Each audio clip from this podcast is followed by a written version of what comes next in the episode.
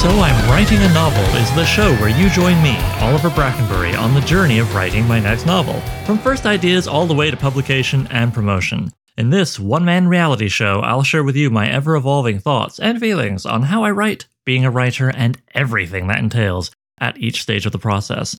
I'll also interview special guests, and when people send them in, I'll answer listener questions. If you're the kind of person who likes to learn how things are made and get to know the people making them, then this is the show for you. I'd like to say a quick thank you to our Patreon supporters who make this show possible.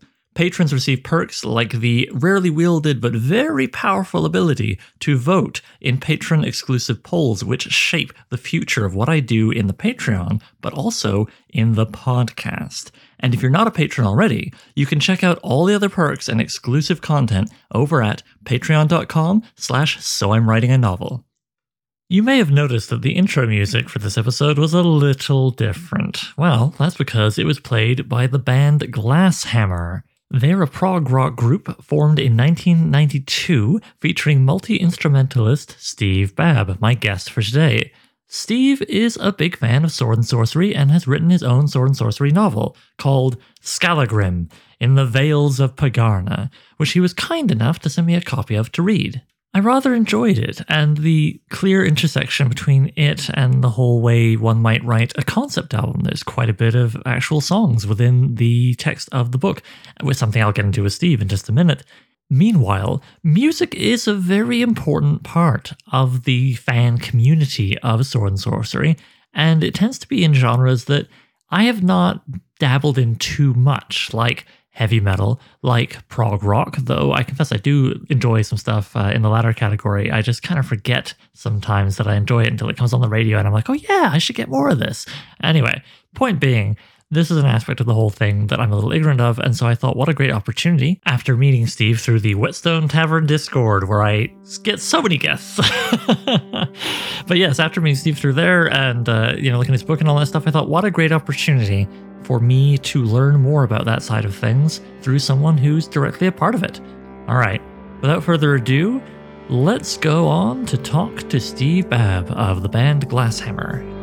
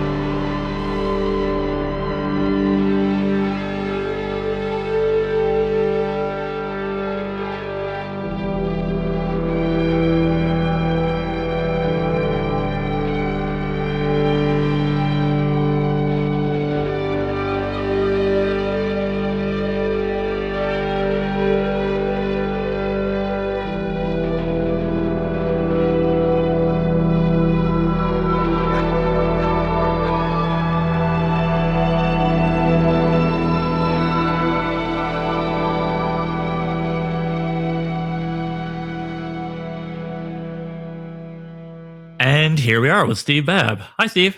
Hey, how are you doing today? Great, man. Great. Uh, so, Steve, I know you've got to get back to the exciting uh, life of a musician. Uh, it's a drum recording this weekend. Yeah. Uh, so, uh, let's get into it. Uh, starting at the shallow end of the pool, could you please tell us what your relationship is to sword and sorcery? Like, why did you choose to write that instead of, I don't know, hard boiled detectives or something else? I mean, I I have a love for the genre that goes back to my teenage years, which would be, you know, mid 70s to 1980, somewhere in there. I'm 61. So, uh, you know, I, I, loved it. Of course, like most people that came to fantasy, it started with Tolkien and, uh, and then branched out from there. And it really wasn't, you know, in those formative years, it, it, I didn't think of them in terms of, of subgenres. It was strictly, it was all fantasy to me and it was all new. Uh, but I remember watching the movie, uh, the animation, the Ralph Bakshi movie, Wizards. Uh, yeah, I, I, knew he was going to do something with Lord of the Rings, so I made. Uh, uh, I made my mom take me to, to the theater to see that crazy movie. Uh, and I don't know, I just love that. Excalibur was another big film of the time that, uh, uh, and Conan, of course. But back to your, I guess, to the main question.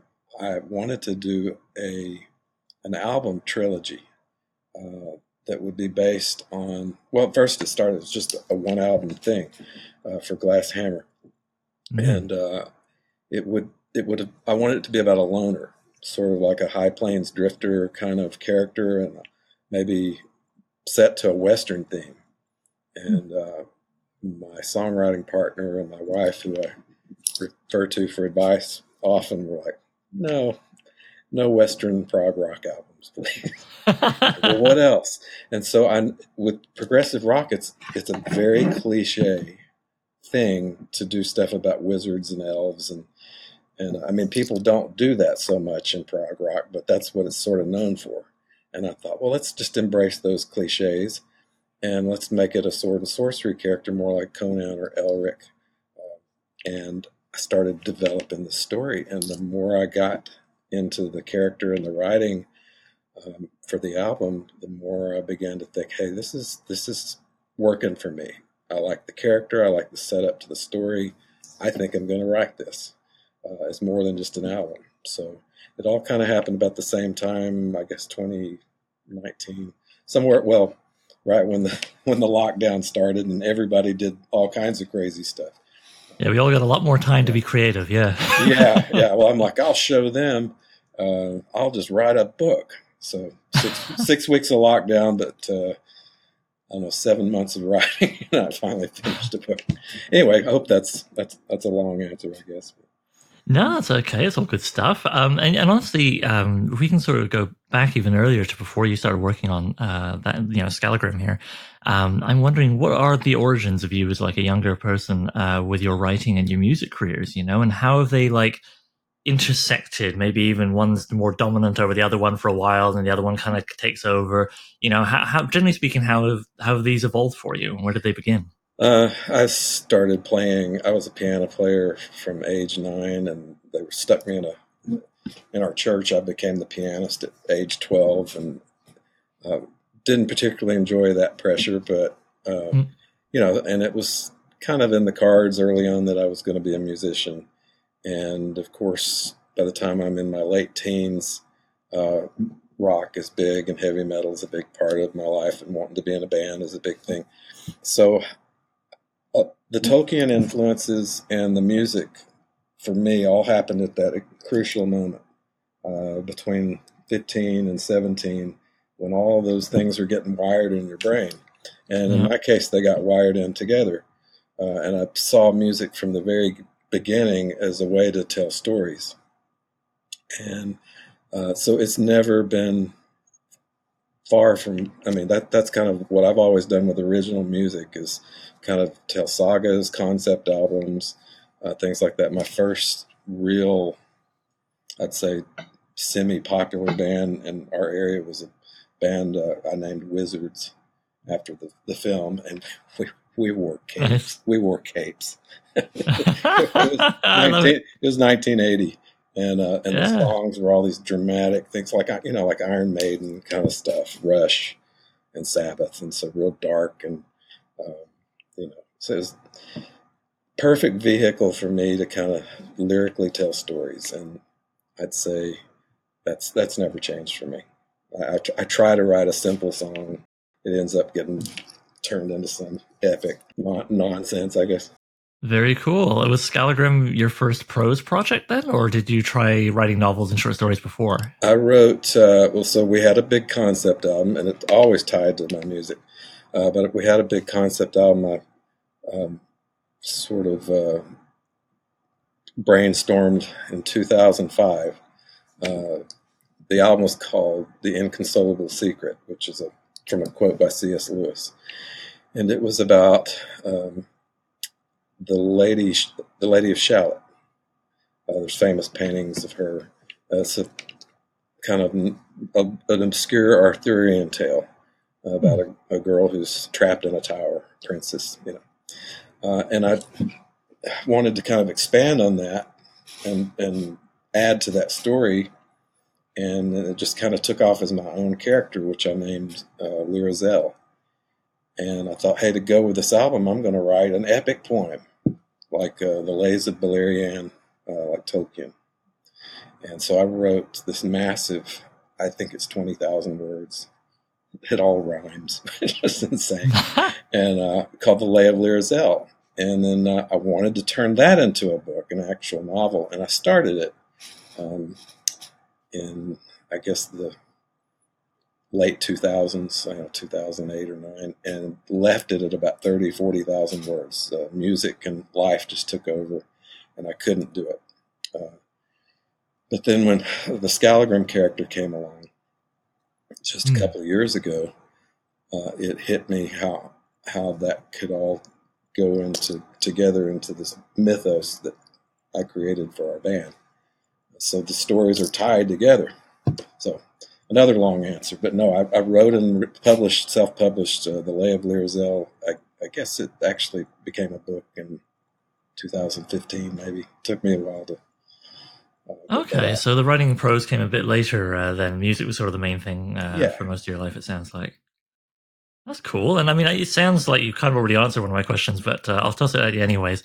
Um, you know, how would you say, you know, your experience writing music influences your prose writing and vice versa? Like, does experience writing lyrics maybe uh, influence the rhythm and meter of your prose? I mean, obviously in the poetry, I would think, uh, but in the in the sort of straight prose, do you find yourself thinking differently about how sentences sound because of how you've had to think about lyrics?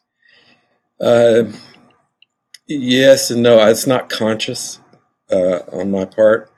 Um, prose for me is more uh, I guess I'm, I'm more inspired by somebody like Lord Dunsany uh, than, mm. I, than I am my music. Um, and in fact, I've tried to incorporate Dunsany's prose style into some of our lyrics.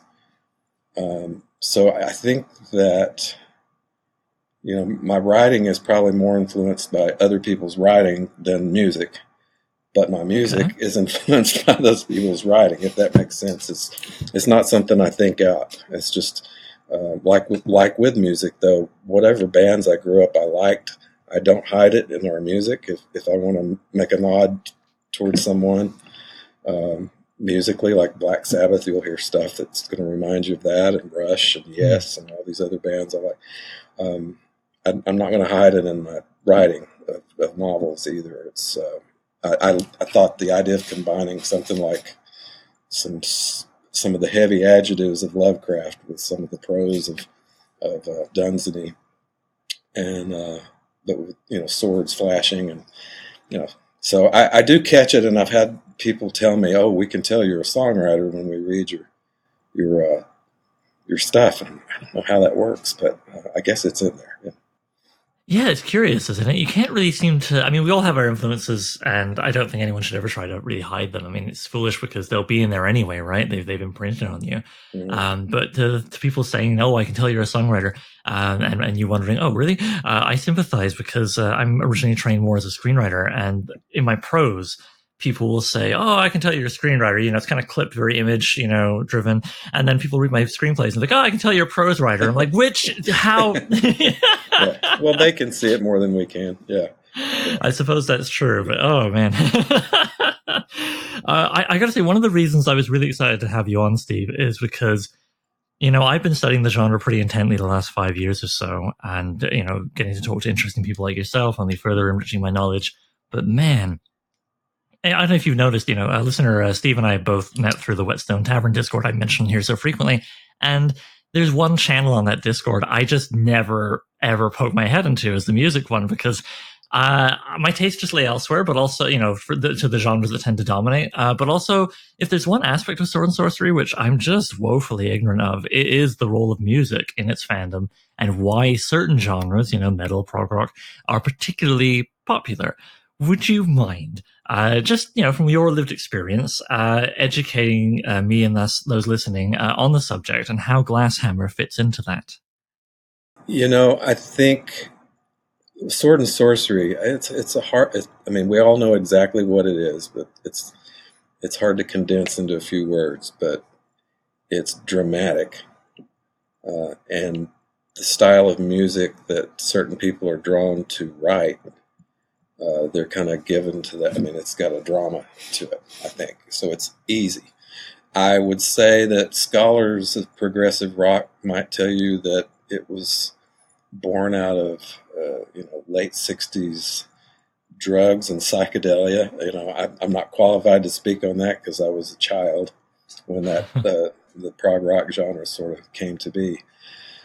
But I believe a lot of people in the '60s were just heavy into Tolkien, and uh, I'm old enough to remember, you know, the airbrushed vans, uh, you know, of wizards shooting bolts, you know, out of. You know, uh, so there's just a lot of that in that era as that music developed, and all those rock stars of the late '60s and '70s uh, in progressive rock, especially, I'd say, were into uh, Lord of the Rings, uh, Moorcock. You know, uh, there was the band Hawkwind that probably probably still right. I know a little bit about that, but do you mind yeah. expanding upon uh, Moorcock and his, uh, you know, the, the influence in music and his role? Because like he wrote lyrics for some bands. Or yeah, he, I, again, I'm, this he, is my blank spot. He definitely did for a um, for the band Hawkwind. I don't know who else he was involved with, uh, but so that was my first indication, I guess, in that I probably didn't discover them until the '80s that, that there was a writer of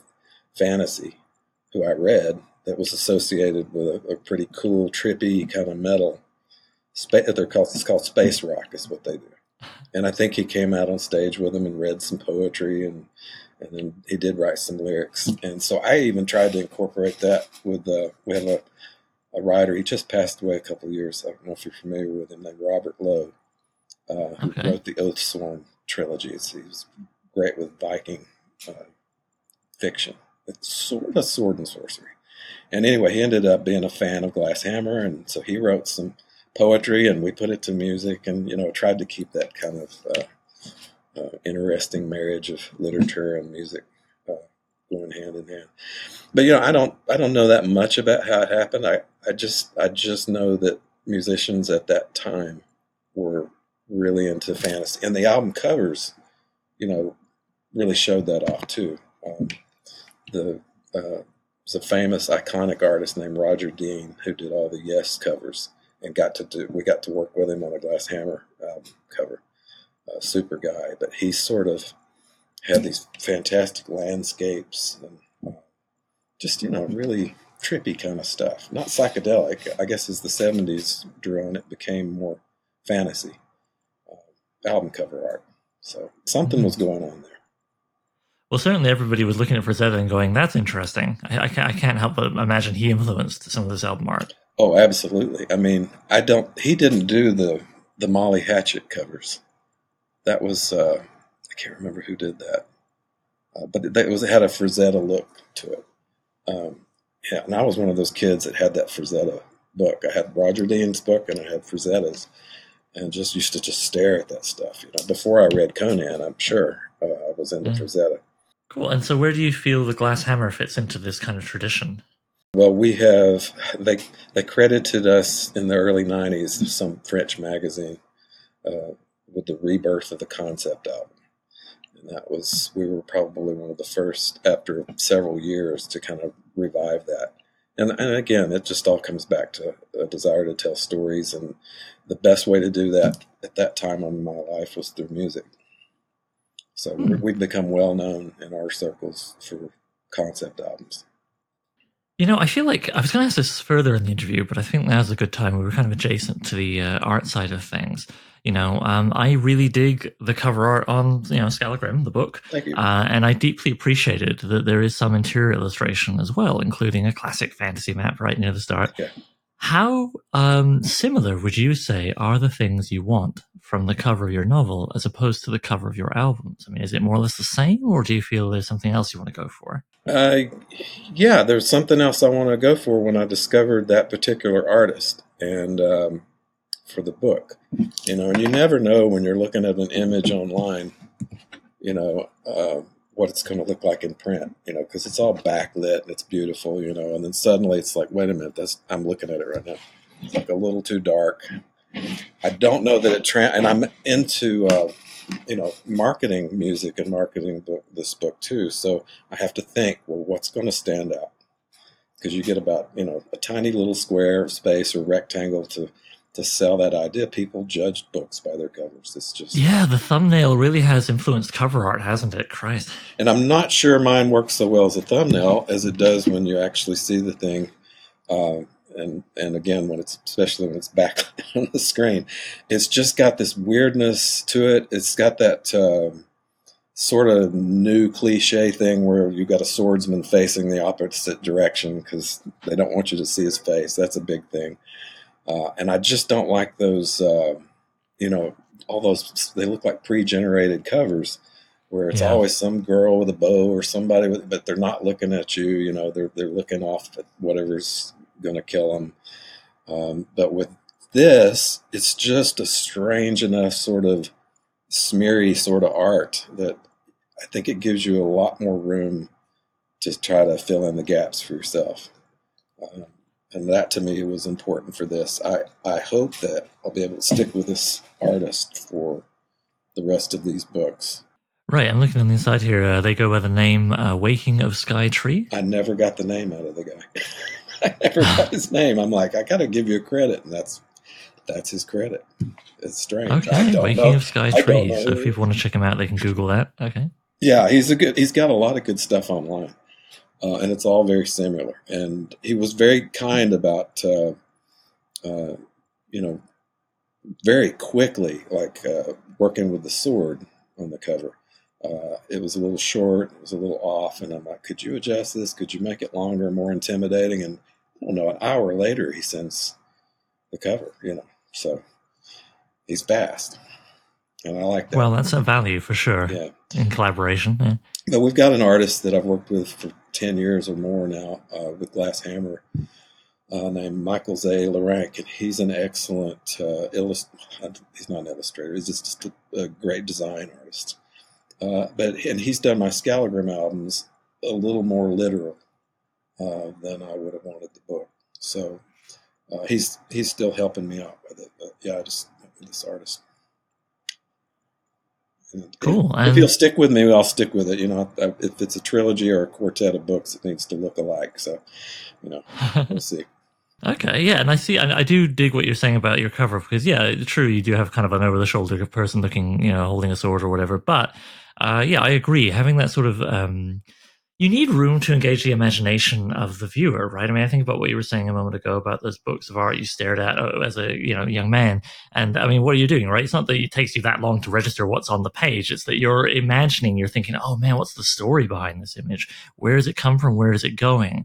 And I think the sort of sort of bit of smeariness, bit of darkness, sort of a you know hazy view of the city ahead, as opposed to a perfectly crisp, you know, computer colored photorealistic thing. Right. Um, yeah, I mean that that's part of what grabbed me. Frankly, I was kind of like, good. oh, I'm okay, glad I to like see what's it. going on here. I haven't heard a lot of comments about it yet, uh, but uh, I'm glad you like it. My son uh, is 20, and he's very uh, critical of you know at this age of what I do or don't do, and very very helpful actually because I'm trying to trying to be relevant, you know. and uh, he was like, "Oh, I like that. That doesn't look like anything else." Good, because I hope it doesn't read like anything else either. So, I mean, I'm sure it does. Well, there you go. Yeah, and then you've got, as I say, the fantasy map on the inside, right. which I uh, rather enjoyed. Uh, classic uh, touch, and then uh, a nice big black and white illustration on the interior, which most novels aren't doing anymore. I liked uh, the. I just had reread uh, the Elric books, my favorite version of them, I guess, and it seems like I got one through Amazon. I lost my old copies, and it had uh-huh. illustrations in it, and that was sort of the inspiration. Like, hey, let's stick one of those in there. Now, this the guy that did that illustration, he did illustrations for our albums. Oh, cool. Okay. Uh, for the the Skallagrim albums, which I think is pretty neat. Uh, that was part of the idea originally. Was let's make this look like some old sword and sorcery project. And I commissioned an, an ink artist to do sketches, you know, sword fight, the sword fighters, and uh, just another phenomenal guy. I think I can't pronounce his last name, but it's Luke Eidenschink, I think is his name. Just a phenomenal ink artist. and works really fast and really excited. He's got a cool Instagram account, and I think that's where I discovered. So he's done, I don't know, I think something in maybe 16 or 17 illustrations for the albums so far. Wow. Yeah. That's really cool, man. Because, like, you know, I think if there's one thing I definitely missed from when I was a kid, sort of in the uh, you know 80s through 90s, um, it's it's finding those interior illustrations. Because, like, yeah, I've got a functional imagination, but it's fun to see an interpretation and kind of compare. You know, oh, okay, there's how I imagine the character. Here's how they've done rendered them. You know, how do I think about that? And then you start to identify a certain artist style with a series, and you know, Yeah. yeah, I, I just I, I imagine it's mostly cost cutting that has reduced that as a trend in uh, most books these days. I don't think it's because people got fed up with cool art. right, right, yeah. Well, and you notice too that in, I did the trick in the back where, uh, in that back illustration, where my character's facing the opposite direction. But he, uh, Luke, drew several um illustrations. Of, I mean, where Skallagrim is face on, uh, and it was so early when he developed how he looked uh, that I didn't ever think that it looked like I wanted him to look, and um, so I don't want to put that in picture in any reader's minds um, right. until I can get that developed. You know, you sort of picture your character a certain way, um, but I don't want You everybody didn't to have have like to a celebrity in mind or something. Oh, well, sure. In my case, it was uh, it was something like you know Jon Snow with a with a Oh, okay. with a bad scar on his face. I think that's kind of how I pictured it, but I don't want anybody else to be constrained to that. And, I did. Speaking of that scar, I really uh, felt the book grab me right from the start because uh, you're not being nice to your character there. No. in chapters uh, one through you know five ish uh, there, but especially right at the damn start, I was like, oh, he's getting messed up. Uh, is he the main? Yeah, no, it's the main character. It's his name. yeah, uh, and I wanted the scar to kind of represent and, and get it out right in the open that he is a scarred man. I mean, he's a flawed. He's a flawed man. He's not. Uh, I like to refer back to Eric Brighteyes. I like that character a lot from the Haggard book. Uh, he's not particularly noble.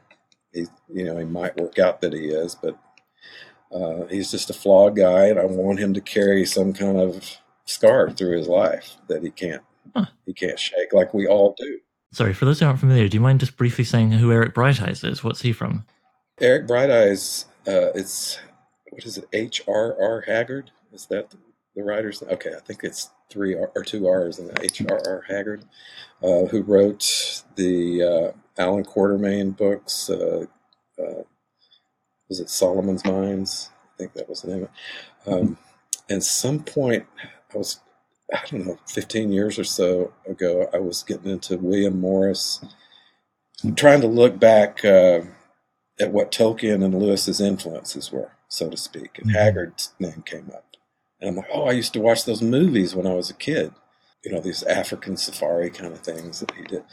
And Eric Brighteyes came up as a kind of a Nordic story, and it's just written beautifully. So I, I'd highly recommend it. In fact, the, the name Skallagrim popped right out of that book. He's, uh, have you read it?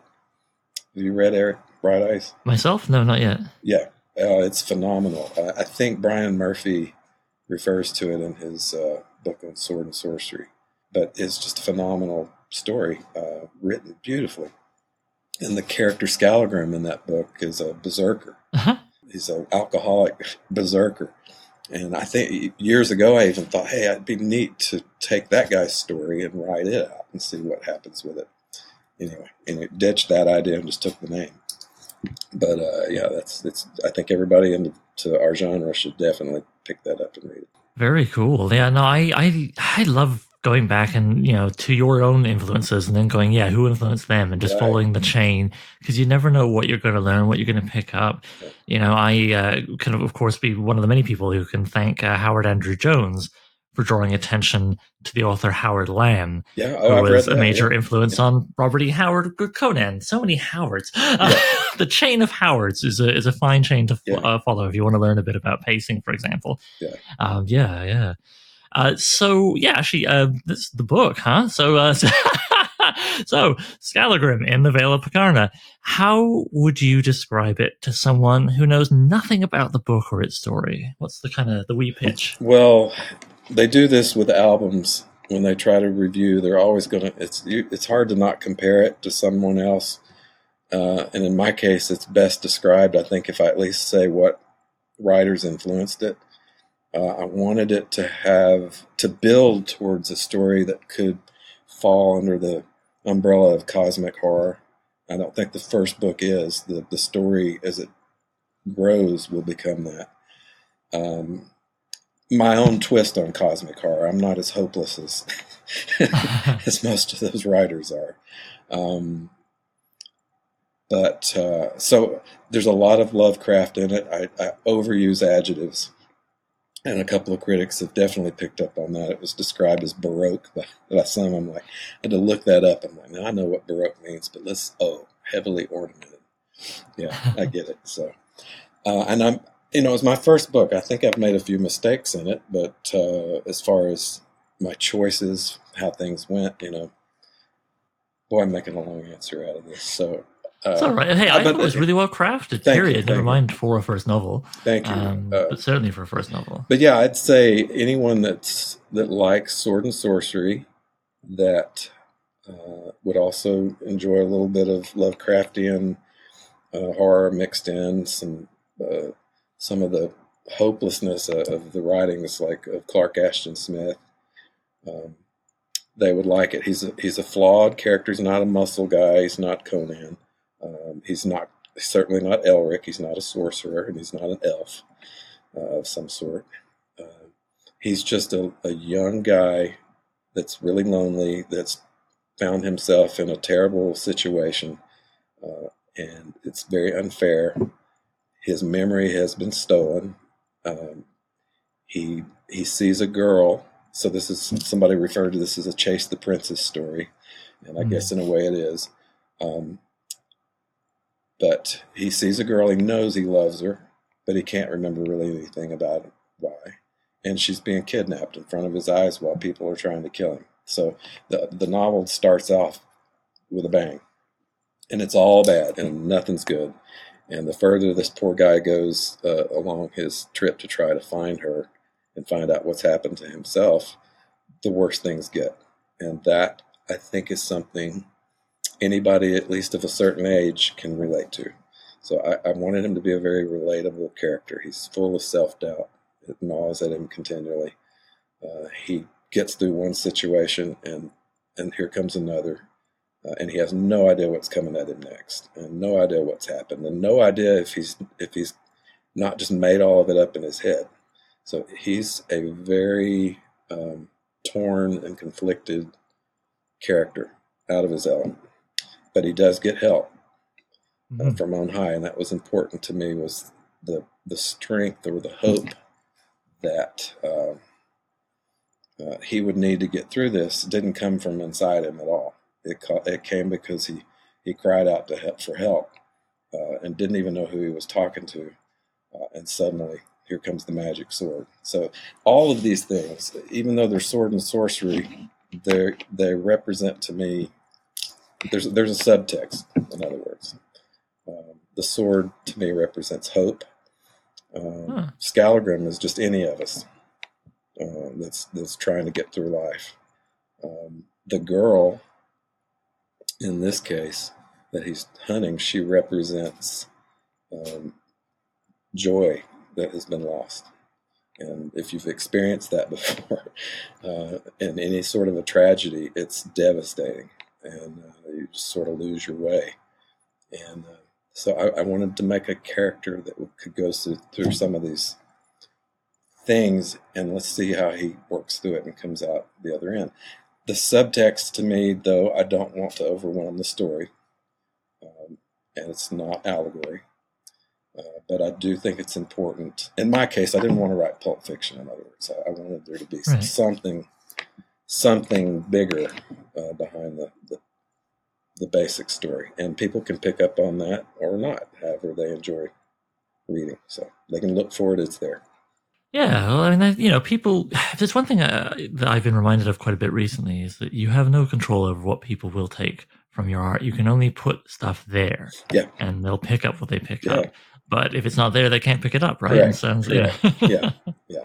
It's the way we did things with our albums. You know, I have a worldview that I present through our albums, but it's it's not there to. I'm not trying to beat anybody in the head with it. It's just there. If you pick up on it, great. It'll add to your enjoyment of it. And if not, I hope that it stands alone without all that. So, Yeah. my mission, I think, even in music, is is is to create something people will enjoy, not to get a point across. That's for me. But uh, it's still there. or even enjoy while hearing that point. Yeah. You know, I, I think there's nothing wrong. I feel like I've been saying this a lot on the podcast lately, so I'm not going to repeat myself or go on at length, but I, I feel like there's always your story's always going to say something. You may as well be intentional about it Yep. because then you control more so what it says. Yeah.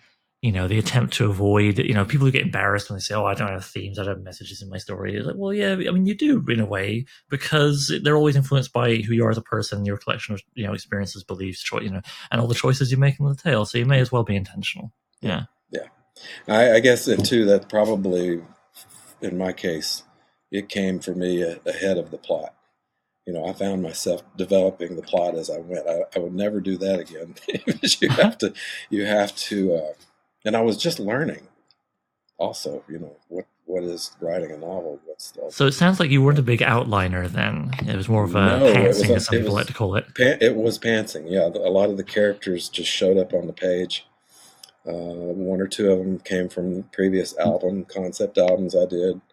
Yeah. Um, but yeah, a lot of the, a lot of what's happened, the big stuff that happened, happened only because I started writing it. You know, originally it was just a guy looking for a girl fighting sorcerers. You know, and it became, as Tolkien said, it grew in the telling. You know, it just became, and I like to let it go that way. To me, that's part of the fun is discovering these things. Like you know, you don't come up with them, you don't know where they come from. They're just there in front of you, and it just takes on a whole life of its own. It's fantastic. It's fun, if nothing else, to let that happen. Well, I admire uh, you and people like you who can do that. I, oh man. Well, I guess if you've heard any of my outlining episodes on the podcast, like I gotta figure it all out. I gotta figure out so much. I do leave room. I mean, you have to, otherwise you're literally just writing the story. But yeah, I, I, uh, I get wary of not having a blueprint, and then I watch other people just. It's like watching. It's like I'm sitting on the beach building the most archaic, you know, sands castle, and then uh, we have a protractor ruler, and some of the guys just surfing on the water. And I'm like, I want to. How do you do? How do you do that? there's a there's a famous scene uh, from uh, it's the old old old movie Waterloo, and I think this is a real incident where Wellington is sit, sitting on the battlefield before the battle, reading the paper, leaned up against a tree, and his uh, one of his uh, you know generals that served under him have come up and they're like, and he's not told him anything. And they're like, well, what's the plan? You know, and he just looks up from his paper and says, well, to win. And I know that he had more of a plan than that, but my idea is you have a basic plan, uh, but then anything can happen, like in a battle. And you've got to be ready to move when it does, you know, and alter your plan. It's the same thing. You, you can write an outline, and I've done that, like on this second book I'm working on. And I know when I write it, it's going to get thrown out. I think there's 10 of them now. I'm using it more or less to try to keep myself in line uh, so that a 100,000 word novel doesn't become 250,000 words. So I'm trying to map out what needs to happen and what needs to happen Hmm. where. But if something interesting happens along the way, I'm going to dive on it. You know. Yeah, We'll just Fair start enough. a different book. oh, that's a that's a great flexibility to have. Um, something I was wondering actually while I was reading, I thought, you know, I love to make playlists for projects. I find that they, you know, if I if I switch between one story and another one, uh, if I can switch to a playlist, I identify with that story. It gets my head in the game quicker. Uh, but then I thought, well, hang on, it's a little different with this book, right? Like, what music did you listen to while writing it, and was it Glass Hammer, or would it be hearing your own stuff be too distracting? Like, uh, you know. Yeah, it would be. Um, and I've separated the two. I mean, I really have. Once I started writing the book, I'm like, this character's not the same as that one on the album. Uh, you know, if you read, if you read that, I think I sent you the PDFs and all that. If if you read the story in the albums, you know, he's a very. It comes across a little more like Conan. I did this. I did that. You know. Yeah. Um, and this character in the book is just a like I said, he's just a beat up, miserable guy, and uh, having the worst time of his life. And uh, so it's very different. And I just so I didn't listen to the music except we were writing it while I was while I was writing it. Uh, so, but I, you know what I would do is I would put these headphones on while I type sometimes, and just put on this these atmospheres like a ambiance, like a dungeon. You know, hear dripping water and just creepy things and wind blowing, and I just kind of let myself go with that, uh, just to kind of close myself off from everything. So not music for sure. It was right. more more about you know soundscapes. Yeah, no, that makes sense because I, I I am comfortable listening to music with lyrics when I'm writing, but again, it's not you know my music, yeah. and I want I just kind of made me think. You know, I was like, uh, I I can't listen to a podcast while I write a story because that's almost like trying to do math while someone yeah. shouts oh, random yeah. numbers in your ear. And I guess yeah, maybe to a degree for some people that's the same feeling with music with lyrics, and you just want some nice, clean, atmospheric stuff, as you say uh, to help get you in the zone. Yeah, and sometimes it's just sitting in, and particularly sitting in this room I'm in right now, and just kind of get off to myself and not listen to anything, and uh, and just write. And there's a million distractions, you know, but that's that comes with the territory. um, so I think you yeah you mentioned um, pardon me I think I know you mentioned the original inspiration uh, sort of for Skallagrim. How long was the road from your first notion of hey I'm going to do this to holding a finished copy of the book in your hand? I guess so. What the lock the lockdown was 2019, 2020. it's lost. Uh, well, I mean, in Canada, certainly uh, we didn't really even know what was going on until mid March 2020. Yes, so it was 2020, and I think in June or May, April, some uh, I, I guess they shut all our businesses down here, and so it was started then and then just came out last March, uh, this past March. So from 2020 to 2022. Uh, but a lot of that, I guess it was written and completed in about seven months. And then the rest of the time was just trying to figure out, you know, how to put that book out. Uh, I didn't waste too much time looking for a publisher. I've never been one to sit around and wait. And um, so I had to figure out how to print it. It's the, the, the whole Amazon KDP thing was uh, for indie publishers was a little more involved than I remember it to be in 2015. Mm. So you know, it's just a lot of a lot of time researching what I was about to do after I wrote it, and then editing and editing and editing and editing. Yeah, I was going to say, how was the editing? Did you have beta reader buddies? Uh, uh, did you work with a professional editor? I only went with one beta reader, and he was a Glass Hammer fan, so I, I knew that it was going to be tricky because he was probably going to like everything. And uh, but he had reams of, of stuff he sent me. It had it had meant so much to him, and I'm, oh my gosh, you know, this might be good. This might not be bad, and so that helped. Uh, and I sent it to him in stages before I was done, and then sent him the whole thing. And he was ecstatic. It made him cry. And if I can make somebody cry, then that's a win, I guess. Um, mm. But then I went with an editor, uh, and then I had to edit the editor. And, uh, and then I saw some neat reviews where there's no typos in this. There's no typos. It's unbelievable. Most books have typos. There's no typos. And then somebody wrote me, uh, it was about a month ago. Like, here's a list of the typos I found. Like, thanks, thanks. I'd rather just not have known at this point. So I got five or six of those. It's just endless. I guess I read it 18 times uh, after I was done and marked it up in my Kindle. And then mm-hmm. go sit down and try to rework it without screwing up the format. You know, yeah, yeah. It was grueling, but I thought if I don't hate this after reading it so many times, then then okay, it must be okay. Well, yeah, isn't that the test? You know, you're talking about the typos and still finding the bloody things, you know, well after uh, you think it's finished. I uh, have been, you know, doing kind of an audiobook thing bonus for my Patreon where I read through my first couple of novels and talk about each chapter as I go along. Mm-hmm. The second book in particular, like I had a professional editor go through that. I went through that many times and I have been finding typos as I read it into the record. And it's, oh my God, on the one hand, great. I can fix them because it's self pub. Uh, you know, it's easy to yeah, go in there and do that. It, yeah. But, uh, but oh my god, I would have thought by now, you know. But then, as you say, there's the other experience that's very pleasing when you read your book for the upteenth time. Of like, there's the parts in the book that I really want to. I mean, you want the whole thing to impact people, but there's the moments you really want to hit the reader.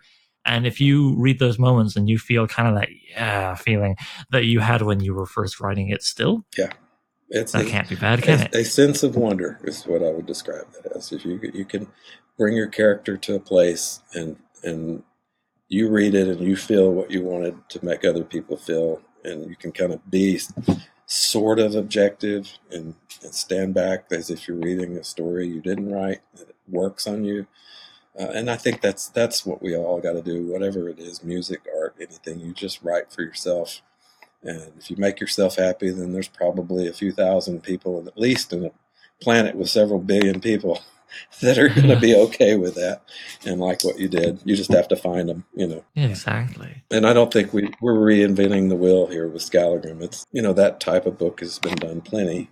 Uh, it's just maybe there's something I have to offer that kind of a story that somebody else wouldn't have thought of, you know. Well, yeah, I mean, it's your execution, Right. and it's uh, got your uh, sort of music in there. I mean, there's literally songs in the Yeah. sto- in, in the book, Yeah. you know, which I mean has been done in human history, but I have not seen a lot of. Well, that Uh, was a certainly definite. Uh, that was a Tolkien thing for me. It was that so many Yeah. poems, and when I first read it, I just loved the, the songs. And early on, I had the songbook, you know, that went with Tolkien's stuff. And so I determined if I ever did this, it was going to have uh, either Glass Hammer lyrics in it or Hmm. brand new lyrics, and it was just something I enjoyed as a as a reader. You know, growing up, it just added something uh, to it. You know, the, the instructions usually are if it doesn't develop the plot, advance the plot, then leave it out. Who cares? You know, sing sing a song. People sing. You know, yeah. so sing a song. And this this character Skallagrim, literally uh, at one of the most horrible moments, I guess, or he's about to go through one of the worst, just breaks into a song uh, on top of a hilltop, and I'm like, you know, is this sound of music or or what's going on? Picture him lifting his voice on high, you know. But what a neat setting for that kind of singing, you know, to even if it is a bit like Sound of Music, like whatever. First of all, insanely popular story, Yeah. but also, I mean, part of the fun is, is, is I think, in creating is, is well, it's, it's almost like remixing. Like, I, I don't think anybody reading this book would, I mean, like maybe after they listen to this interview, but you know, if they just came in cold, would be expecting uh, the music to come in, and that makes you kind of go, what? And, you know, snap back and then Yeah. refocus and then go, okay, I got to read this bit a little differently. Yeah. You know, it, it really draws your attention to what you're reading. It's, I think, uh, if nothing else, has value for that. Well, uh, yeah, Aside from also being very, you know, yeah, since our lyrics were often stories too, I put one in uh, that's the, there's the character Swanhild, and she she kind of sings a song at some point in the book that I had written, and there's characters mentioned in the song, and that's given me sort of a, a way to do some different characters in the new book and introduce those characters. So they're introduced through lyrics, and then they sort of jump out of those lyrics and come alive. So it's you know it serves many purposes, but mainly it's just I like to see italicized Yeah. verses smack in the middle of a chapter every now and then.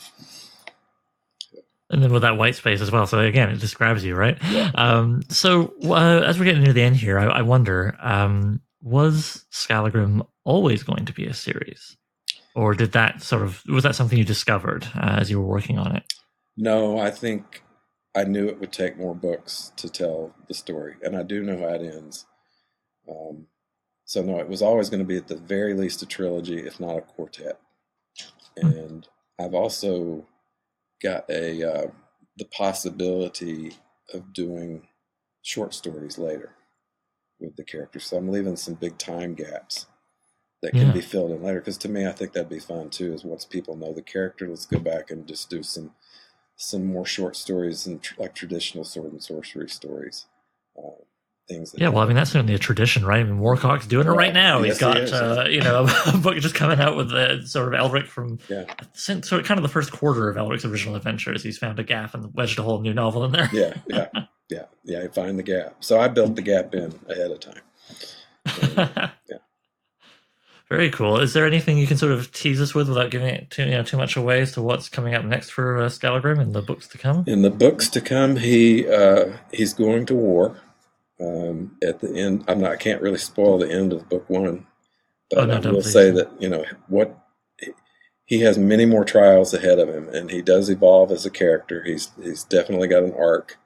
Um, he may get a little ahead of himself in the next book, and finally gain some confidence that doesn't particularly work out for him. uh, and I, I, guess my my big thing is to just amp up the horror element uh, the further we go, and leave people hanging every time. I, but I do promise I know how it ends uh, and it won't end like anybody thinks it's going to. So it's, it's going to be fun. It's going to be fun. Awesome. So, all right, let's, let's let's wrap it up here. Where where should people look for you online if they are interested in your novel and, uh, of course, musical endeavors? Uh, musical endeavors is glasshammer.com.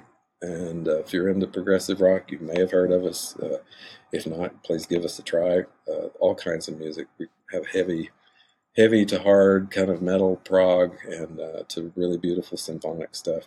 Uh, and then the books, uh, I'm on Stephen R. Babb. That's S T E P H E N, middle initial R, Babb, B A B B, dot com. And, and of course, it's on Amazon and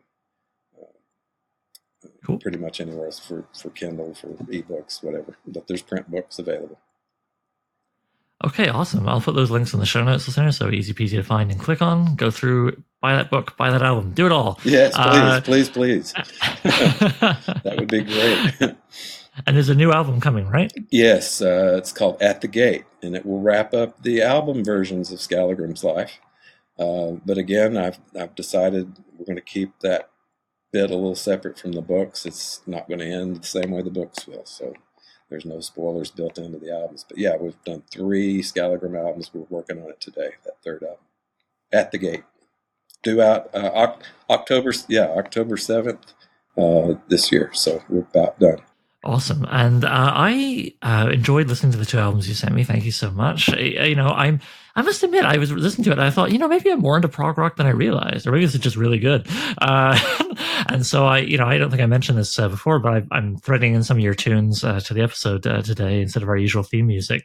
And I thought we might go out on the Forlorn Hope. Okay, I particularly enjoyed that track. Yeah.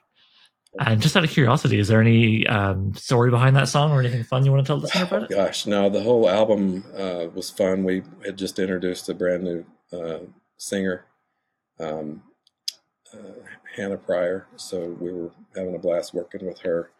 And the forlorn hope is a phrase uh, uh, actually taken from uh, some of my historical fiction